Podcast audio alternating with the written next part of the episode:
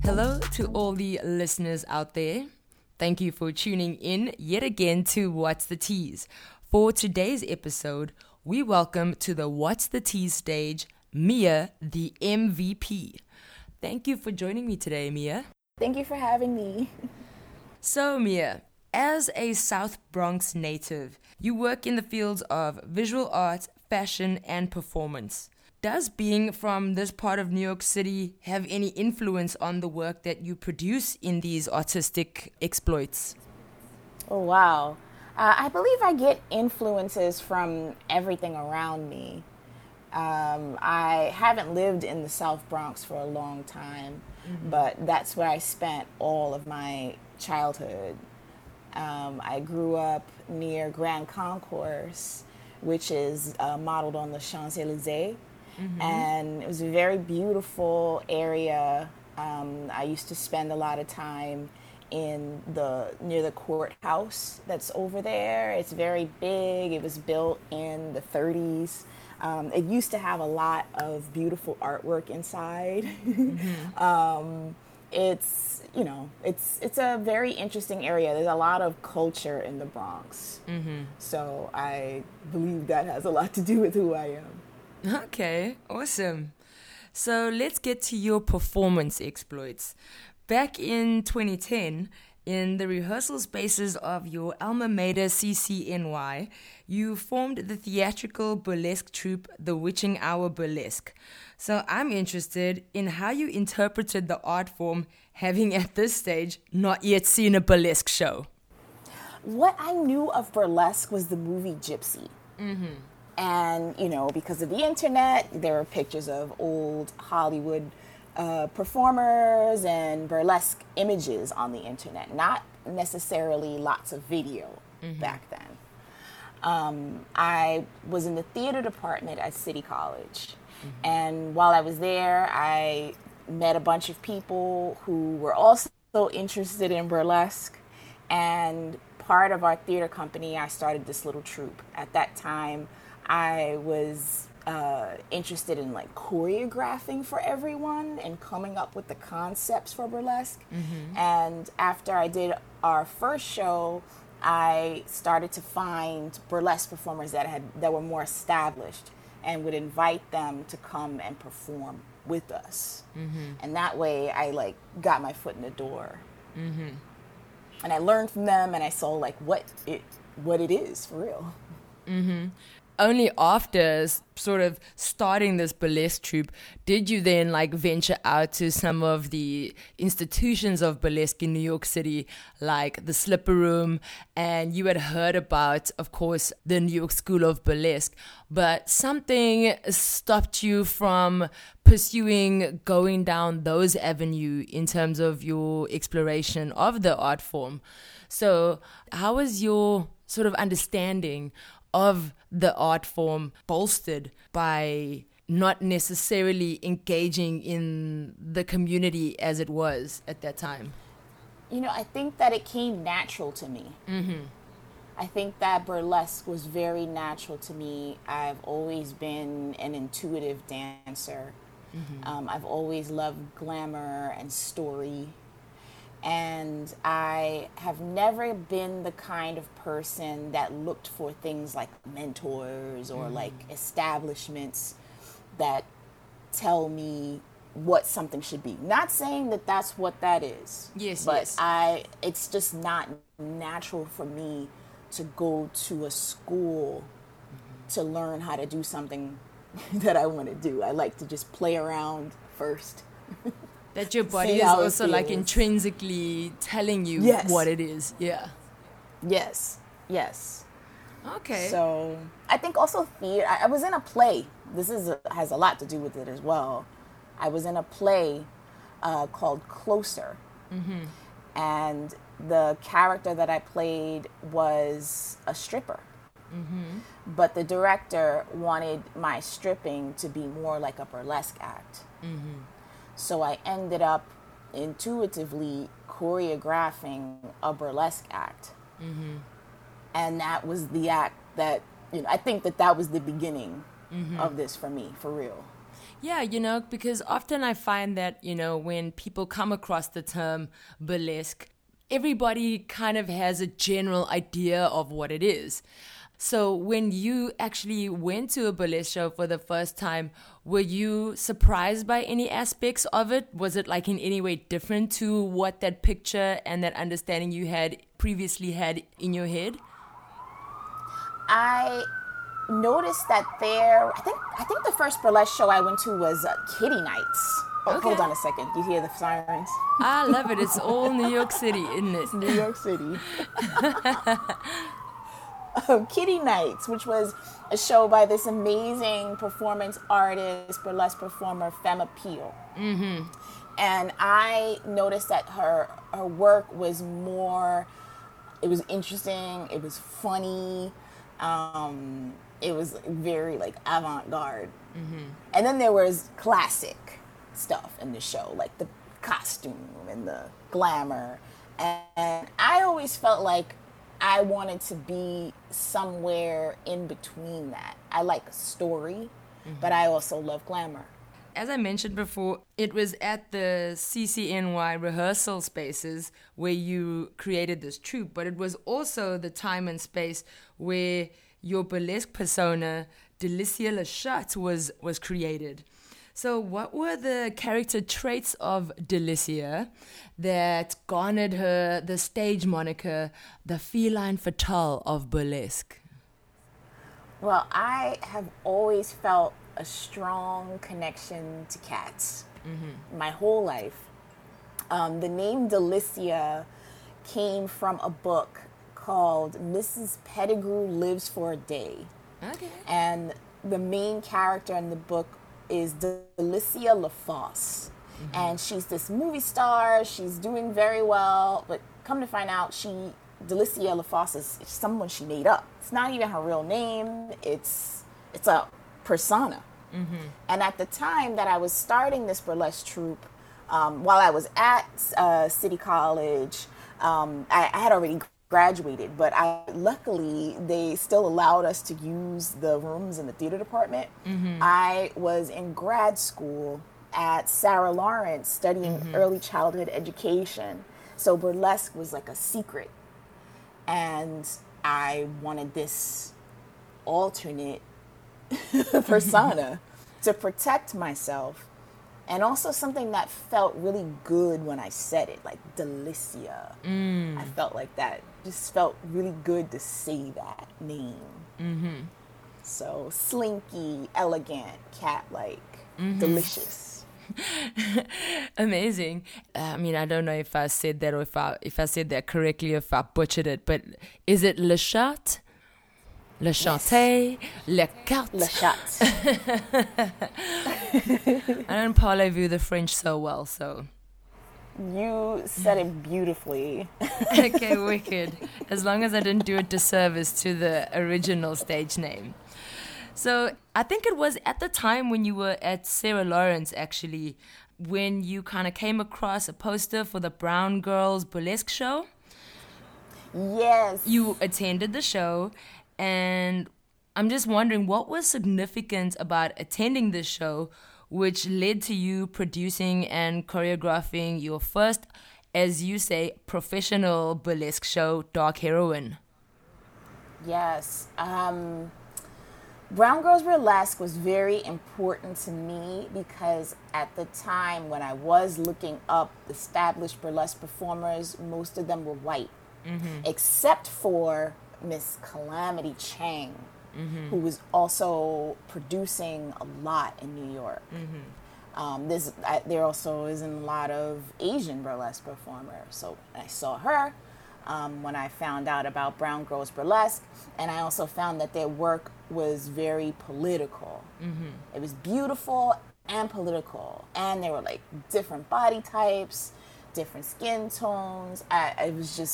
It made me feel like I belonged, like I was doing the right thing. Mm-hmm. Now, Dark Heroine was because I was looking for black superheroes. Mm-hmm. And I started to look at superheroes that were like Storm. Storm mm-hmm. is considered a black superhero, even though she does not look. She's black, but she's got this white hair. And she's like ambiguous. Mm-hmm. Catwoman. Mm-hmm. Catwoman and Eartha Kitt. Not a superhero. She's a villain. But one of the first acts I created for myself was a Catwoman act. Mm-hmm. And I added a storyline in it and put the show together. I think the first one was in Times Square. It was in some little theater room. And then we moved on to the triad. Yeah. Yeah. Who was your favorite Catwoman portrayed by? Oh, it is Eartha Kitt mm-hmm. and Michelle Pfeiffer. She did a fantastic job. So, oh my God. I think about that performance all the time. You know, I feel so much yummier. Come on.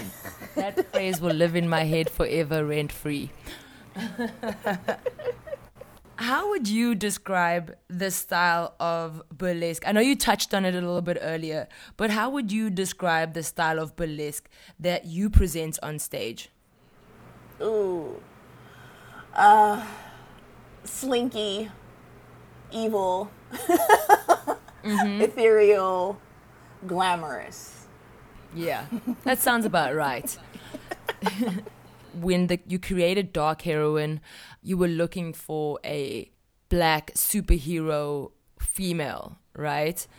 Yes. So are you into cosplay at all? And does that kind of make its way, besides the Catwoman performance, have you found that somehow making its way into your burlesque performances? You know, I can't say I'm completely interested in cosplay. Mm-hmm. I love the idea of costumes, and I love the idea of, like, regular people with their alter egos. Mm-hmm. And I think that was one of the reasons that I was most interested in doing a show about superheroes. In terms of myself, you know, being a kindergarten teacher by day when I started doing burlesque and a burlesque performer by night. Mm-hmm. It was kind of like being a superhero. Yeah, that certainly does work. If there was an algorithm for superheroes, that's how they all kind of come to, isn't it? Yes. So as Delicia LaChotte, you were and are a featured dancer and choreographer for theatre company Speak Easy Dollhouse. It is here where you performed your critically acclaimed tribute to Josephine Baker in Midnight Frolic. So Josephine Baker obviously has inspired several performers of color in the burlesque world. So what about this enigmatic persona resonated for you? The first thing, it's going to be very superficial, is that I look like her. Mm-hmm. And it's something that I didn't even notice until I cut my hair. I used to have really, really long locks. Mm. And it was one of my trademarks because there weren't a lot of burlesque performer with locks anyway. Mm-hmm. And my husband had given me the book written by her son, which is a biography called Hungry Heart, I believe. Mm-hmm. Jean-Claude wrote this book about his mother. And he gave it to me, and he's like, you remind me of her. But I couldn't see it. And then one day I decided I was going to cut my hair off. I wanted a change. And it was around the same time that Cynthia von Boer was creating Midnight Frolic. Mm-hmm. And she said, I want you to be Josephine Baker. You look like Josephine Baker. And I looked at myself and I saw it. And it was strange to me that I had never noticed it before. Mm-hmm. And I'm like, there's got to be something to that, right? Mm-hmm. Mm-hmm. You know, my fascination with Paris. Yeah. And it's just, she's close to my heart. Okay. I mean, like, that's quite something. But I think people have such a connection with their hair. You know, it tells, it's almost like a story of time.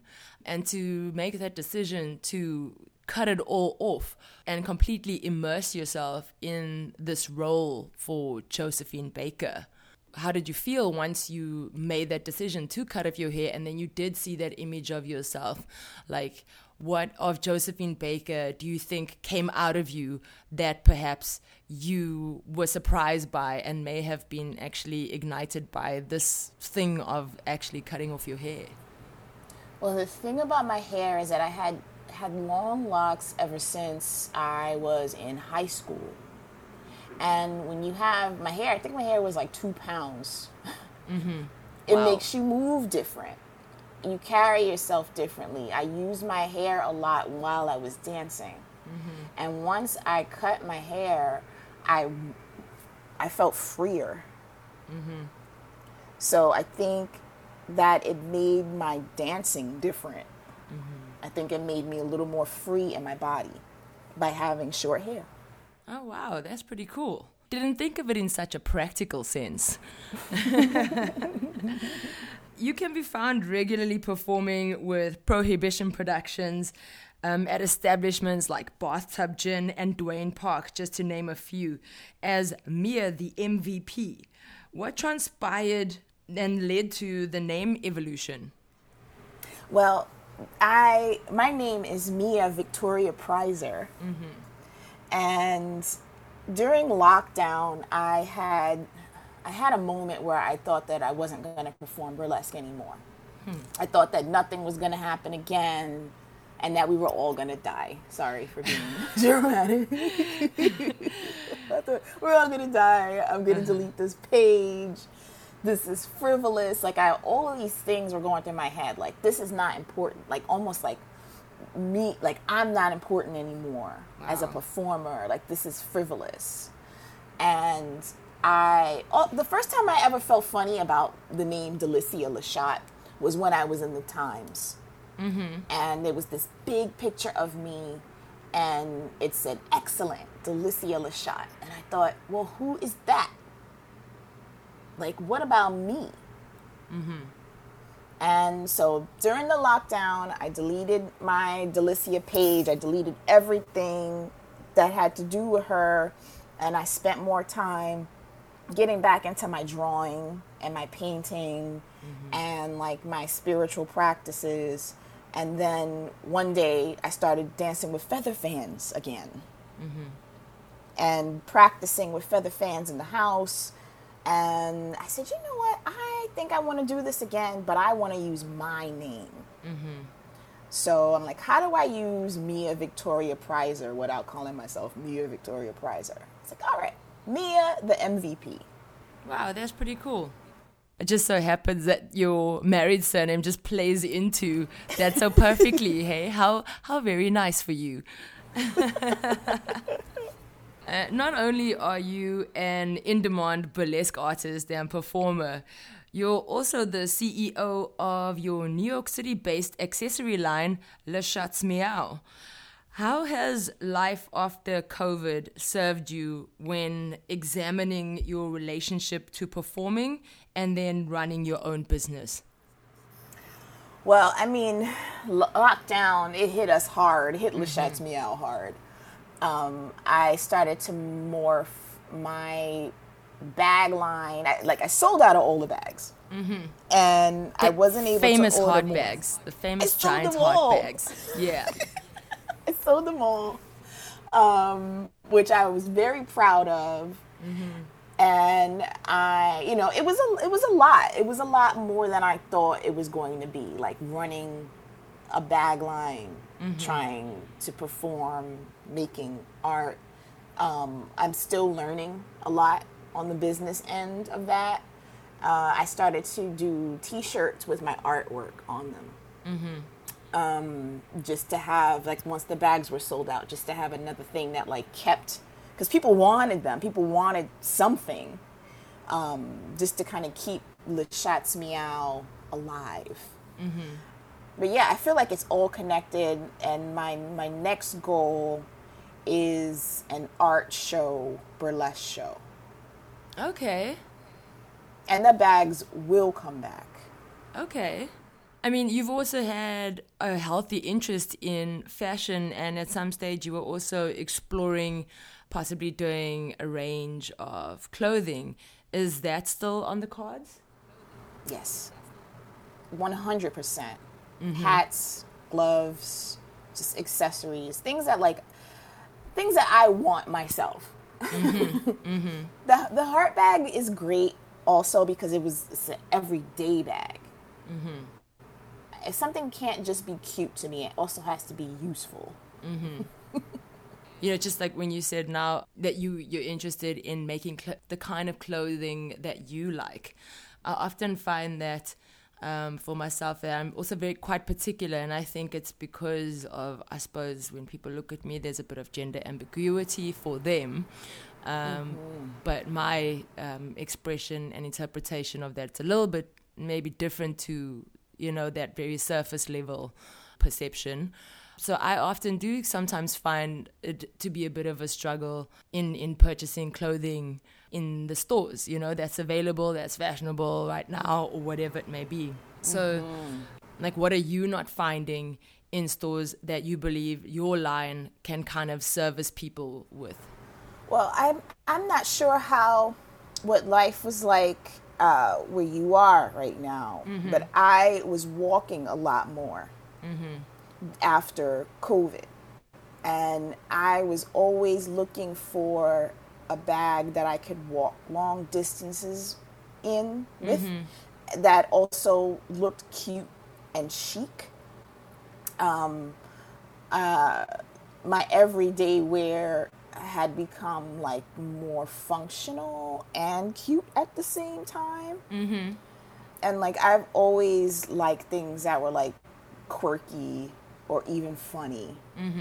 you know, like a simple black dress with a bag with a cat face on it, or like, you know, teddy bear earrings, or, you know, my friend is making these right now. This is Take My Word, Nola. She made these earrings that were like, looked like stuffed animals. Oh, wow, okay. I love stuff like that. Okay. These are quirky. Quirky, uh-huh. fun, useful, something that makes you smile on a daily basis. That's pretty awesome. So what projects do you have coming up that you'd like us to pay particular attention to in your work as a visual artist, a fashion designer, and a burlesque performing artist? Well, for the visual arts, I am going to have prints made. Mm-hmm. I have a lot of artwork here that I haven't even shown to people. Mm-hmm. And I'm going to start putting the prints up for sale. I'm looking to do an art show. More recently, a lot of my time has been with the company XIV, yes. which is a burlesque dance troupe. And their new show is Cocktail Magique. Mm-hmm. And it opens for previews on September 16th. I've been working with them for 2 months, rehearsing every week. Cool. It's very, very beautiful. It's a lot more structure than I'm used to, mm-hmm. which is good for me because it was something that I was looking for. Mm-hmm. I am performing regularly at Bathtub Gin, every now and then at Duane Park, which mm-hmm. is like my home. But this show is very different because it's like a play. Yeah. It's like a play. It's an immersive burlesque show, magic show with specialty cocktails that are like fantastic. I don't know if you saw the promo. I've been so interested by this company for ages because I wouldn't call it a troupe, so to say. It literally is like a professional burlesque company mm-hmm. producing quite large-scale performances. And I'm just very interested by the spaces that they take up and... yes. Like, because how many cast members are there, for instance, in a show? Ooh, the other show, the Seven Deadly Sin show that he's doing, I think there's at least 15 people. Don't quote me on that, though. No, but I mean, when I see the images of it, it's a lot of people on the stage. You know, it's a big cost. And I mean, like, does it also work where people have, so it's not only group numbers, but is there also like solo numbers that happen within the show? Yes. I have some solos in the new show. It's a brand new venue. Oh, wow. He had one venue. This is Austin McCormick. He's this creative genius. He's from the dance world. The venue, like when you come in, there's a scent. There's merchandise. There's things to buy. Like even the bathroom is beautiful. Everywhere you look, it's like you can. It's like art, art, glamour, and the new space is very similar, but it's more focused on magic and cocktails.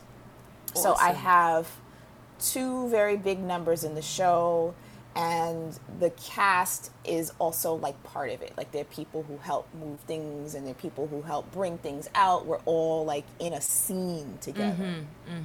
It's really innovative and special, and I'm happy that I got to be in it. That sounds super fantastic. And tell me more about, like, where are you in this burlesque art show that you are wanting to produce? Like, at what stage are we in the planning of this? In the very early stages, since most of my time is focused on the XIV show. The rehearsing there, yeah.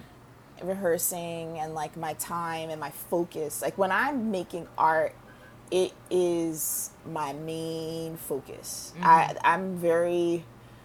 hyper focus on things.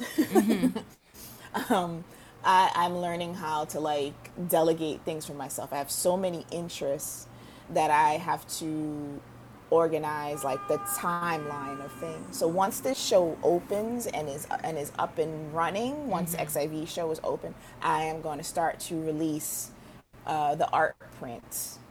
And then I'll be able to find out what my life feels like in order to start to produce my show. This XIV show is going to be running Thursdays to Sundays. Okay. So I'm going to learn how to figure out where I am, what kind of person I'll be once the show opens. Okay. Well, in order for us to keep up with all that you got going on, where would you like us to follow and support the work that you do? Mia VP Art. Okay. My Instagram page. And also your website? Is catcult.com. C's. Cat and cult. Ah, of course. Yes.